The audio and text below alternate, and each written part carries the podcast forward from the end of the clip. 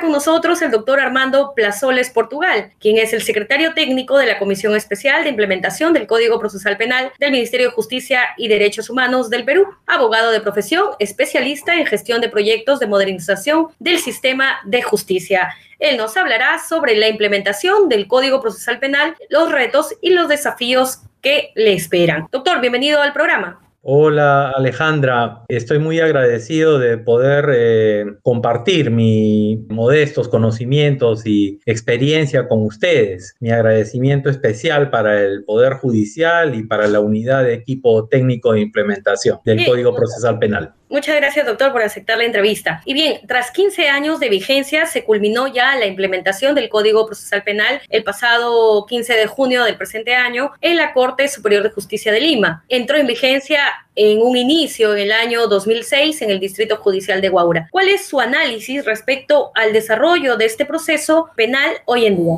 Alejandra, yo tuve la oportunidad de trabajar en, en la Secretaría Técnica del año 2006 y antes, 2005, en los preparativos, y he visto que a lo largo de 15 años, la reforma procesal penal en líneas generales ha contribuido a modernizar y mejorar la justicia penal en el país, ¿no? Eh, sin duda alguna es la política pública en materia de administración de justicia más importante del siglo XXI hasta la fecha. Entre esos cambios profundos, ¿no? Tenemos la constitucionalización del proceso, eh, la celeridad, la transparencia, que seguramente vamos a hablar eh, más adelante, ¿no? Pero esta reforma procesal penal ha tenido un impacto significativo incluso en otras reformas de especialidades como laboral o como adolescentes infractores. La aplicación progresiva, la introducción de los despachos corporativos, el uso de las tecnologías, etcétera. ¿Cuáles son las principales bondades de este modelo procesal que se ha podido visualizar en el transcurso de estos años en cuanto a su aplicación? Bueno, la primera de ellas es la constitucionalización del proceso penal.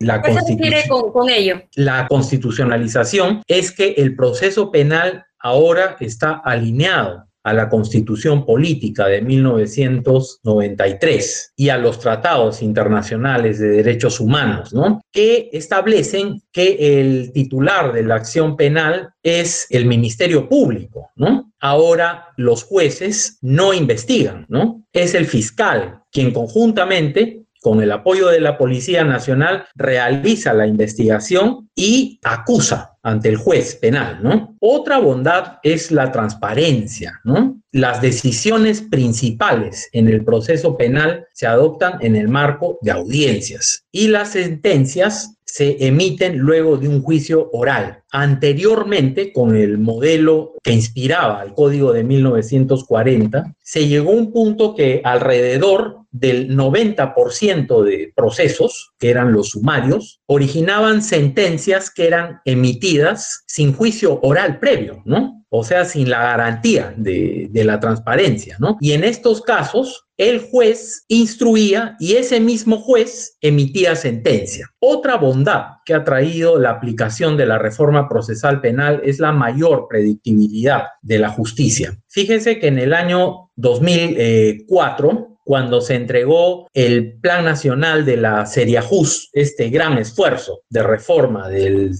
la Administración de Justicia, una de las áreas era la predictibilidad y jurisprudencia. Se hablaba que la justicia en el Perú era poco predecible, es decir, ¿no? Para dos casos muy similares podía ocurrir que se den eh, decisiones completamente diferentes, ¿no? Ahora, 15 años después de la aplicación del Código Procesal Penal, podemos decir que la justicia penal ha mejorado muchísimo en ese aspecto. ¿Por qué? Porque la Corte Suprema ha emitido un conjunto de sentencias casatorias, plenos casatorios, acuerdos plenarios, sin los cuales no sería imaginable para ningún abogado, fiscal o juez aplicar el código, ¿no? Entonces, esto ha contribuido a hacer nuestra justicia penal más predecible. Otra bondad del código es la mayor celeridad de los procesos penales. Duran bastante menos en comparación con el código de 1940. Otro beneficio es la descarga del sistema. El modelo acusatorio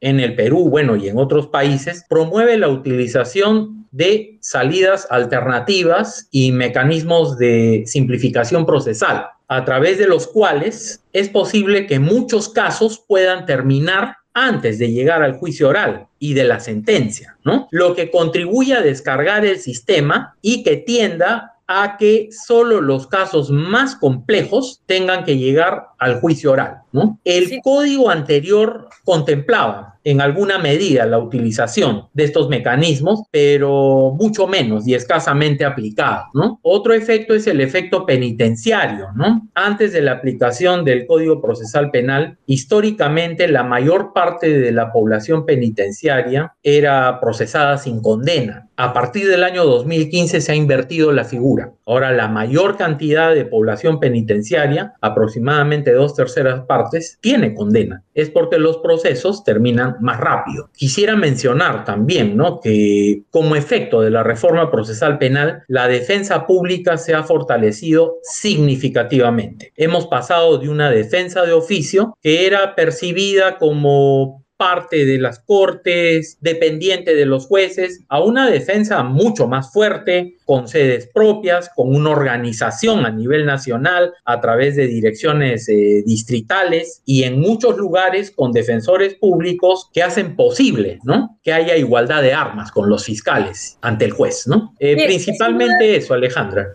Sin duda alguna, eh, hay muchas bondades que resaltar al modelo procesal penal. Sin embargo, todavía existen problemáticas que se pueden advertir con relación a la implementación del Código Procesal Penal en las instituciones que forman parte del sistema de justicia penal. ¿Cuáles serían estas problemáticas? Sin lugar a dudas, ¿no? La reforma ha producido beneficios, pero también a juicio de muchos expertos, a cualquiera se le puede preguntar, hay problemas que hay que abordar, limitaciones que hay que enfrentar, ¿no? La carga es cada vez mayor y los recursos de las entidades no se han incrementado en la misma medida. Como consecuencia de ello, los procesos se hacen cada vez más lentos, aunque todavía más rápidos que con el código anterior. Las audiencias empiezan a señalar en fechas cada vez más lejanas, lo que ocurre también en otras especialidades en que se aplica la oralidad, ¿no? Siendo concretos, lo que nos está indicando es que al haber más carga procesal, se requiere de mayor personal para la atención de estos procesos. Es una de las salidas, indudablemente. De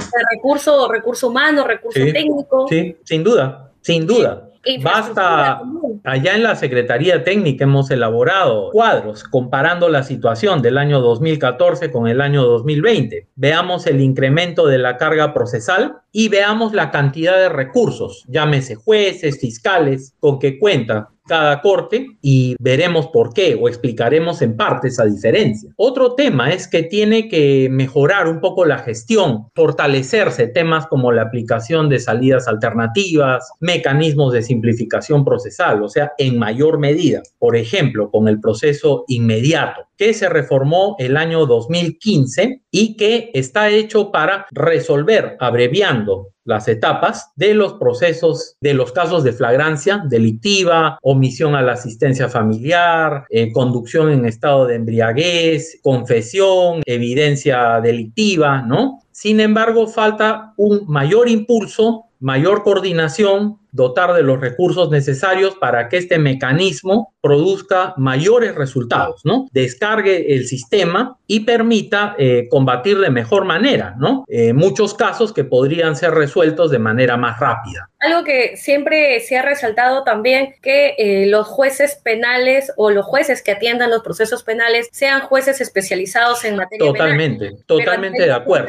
Y a nivel nacional, ¿cómo estamos? En sedes más pequeñas, sobre todo, ¿no? hay muchos casos de adición a las funciones, ¿no? Eh, jueces que, que, deben trabajar con el modelo acusatorio, ¿no? Con la oralidad que a la vez están conociendo un modelo que no es propio del, del modelo acusatorio. Entonces, eh, deberíamos ir avanzando hacia una especialización más completa, ¿no? Bien, doctor, una justicia que tarda no es justicia. Entonces, en el nuevo modelo, efectivamente, ¿se está permitiendo reducir los tiempos de duración de los procesos penales? Eh, sin duda, ¿no? Basta hacer una comparación. Eh, la unidad de equipo técnico institucional del Poder Judicial tiene información al respecto Con el código de 1940, el año 2010, un proceso ordinario duraba en promedio, en primera instancia, 44 meses. Un proceso sumario, 23 meses. El Código Procesal Penal, si, hacemos la medición del proceso común el año 2015, hablamos de 7 meses en promedio. Pero si nos vamos al año 2020, el promedio de duración de un proceso común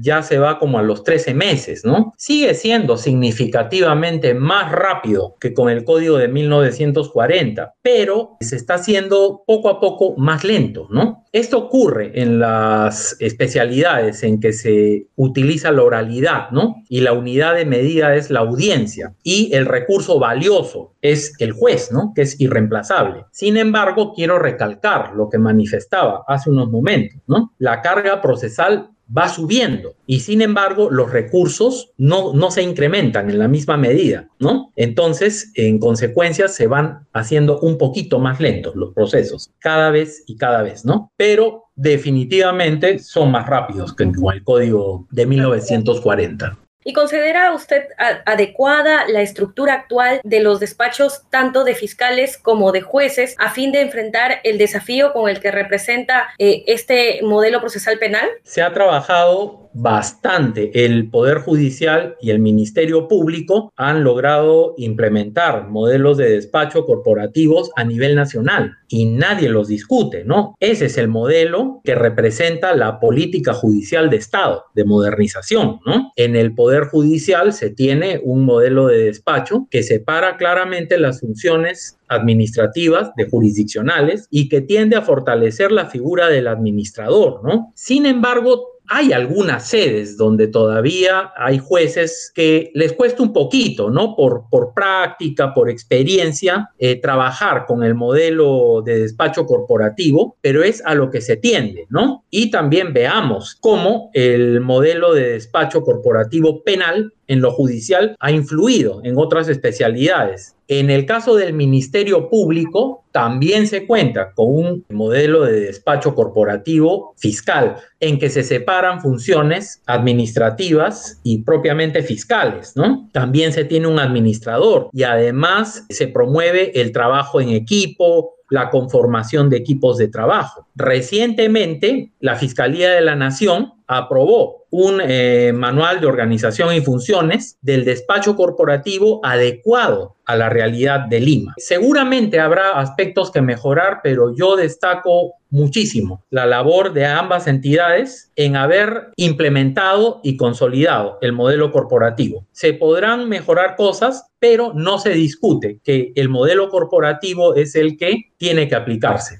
Y el esquema del Código Procesal Penal ha contribuido a enfrentar los problemas de escarcelación de procesos por exceso de plazos de carcelería a través de una impartición de justicia oportuna? Su opinión. No tengo a la mano estadísticas, pero sí quisiera referirme un poco más a fondo al efecto penitenciario, ¿no? En el año 2010 había alrededor de 43 mil internos, de los cuales un 60% eran procesados, el 40% restante condenados. O sea, la mayor parte de la población penitenciaria no tenía condena. En el año 2015 se invierte la situación y hacia el año 2020 tenemos que la población penitenciaria en números se ha duplicado alrededor de 87 mil internos, de los cuales 33, 34% no tienen condena y el 66% aproximadamente sí la tiene. Entonces, ¿qué quiere decir? Que la justicia penal eh, resuelve más rápido, ¿no? Eso ha contribuido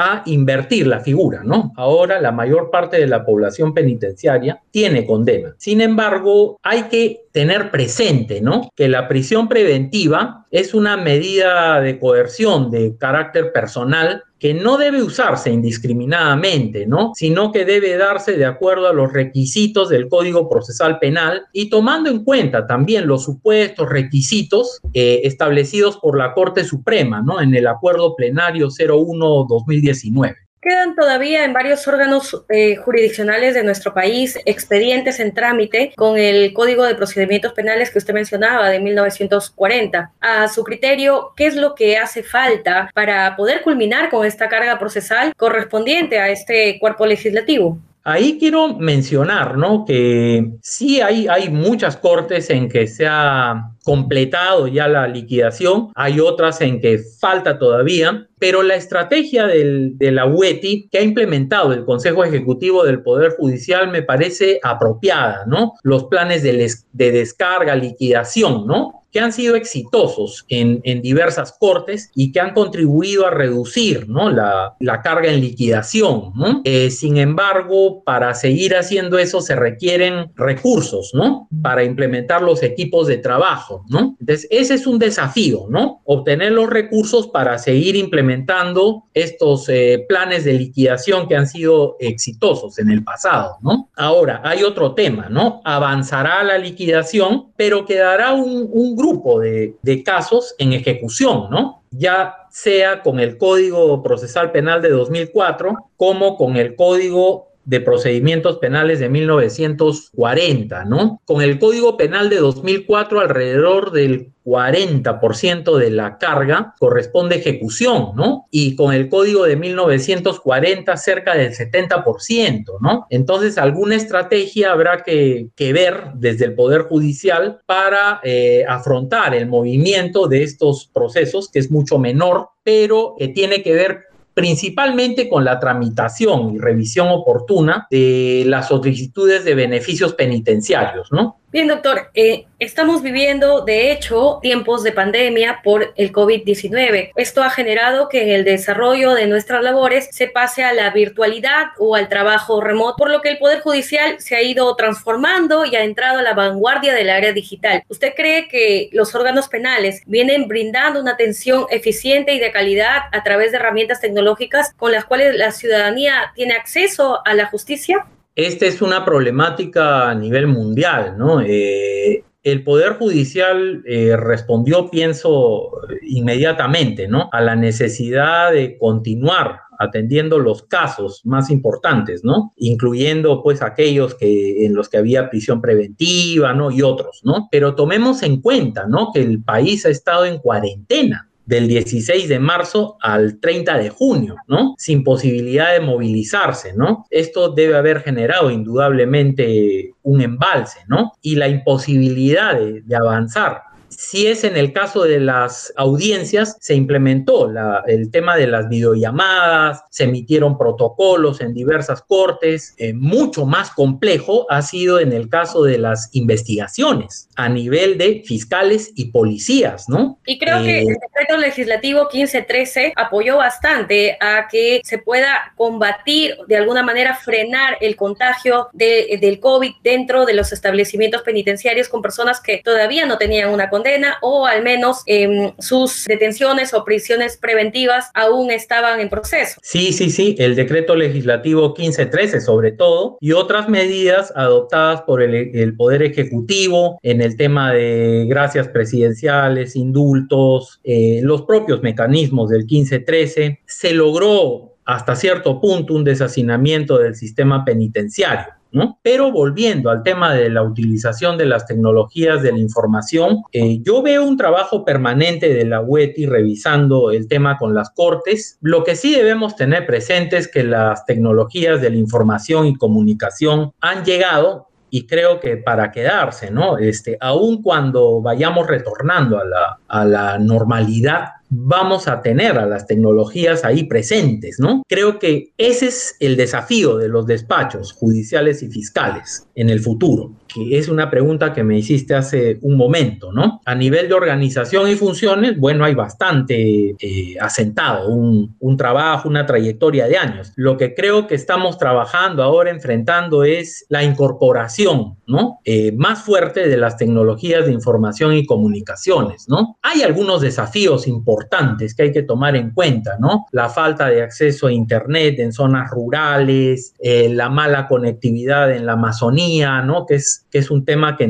nos preocupa, ¿no? El tema de la publicidad de las, de las audiencias, eh, garantizar la entrevista de defensores e internos, eh, las dificultades de actuación de medios de prueba y lo que mencionaba, ¿no? Las tecnologías en la investigación preliminar, sobre todo, ¿no? Son desafíos que, que iremos este, resolviendo y también a la luz de la experiencia internacional, ¿no? Porque este tema eh, viene siendo discutido en todos los países. Sin duda alguna, la, la, era digital se ha logrado implementar en el Poder Judicial con esta presencia de la pandemia por COVID-19 y de hecho se ha podido también atender los casos eh, más álgidos y en materia penal jamás se puede parar, ¿no? Usted lo sabe, la justicia no puede parar y en materia penal es imposible dejar de accionar por los procesos inmediatos. Entonces consideramos que a través de estas nuevas disposiciones se ha logrado atender a la población. ¿Cuáles son los desafíos que aún eh, nos plantea la aplicación de este Código Procesal Penal y que son necesarios superar? En medio minuto, este, quisiera rendir un homenaje a aquellos jueces, fiscales, personal administrativo, defensores públicos, efectivos de nuestra Policía Nacional que, que cumpliendo su deber han, se han contagiado y han fallecido, ¿no? Ellos son un ejemplo de, de vocación de servicio, ¿no? Eh, los desafíos de la reforma, ¿no? Ha concluido la etapa de, de implementación el 15 de junio,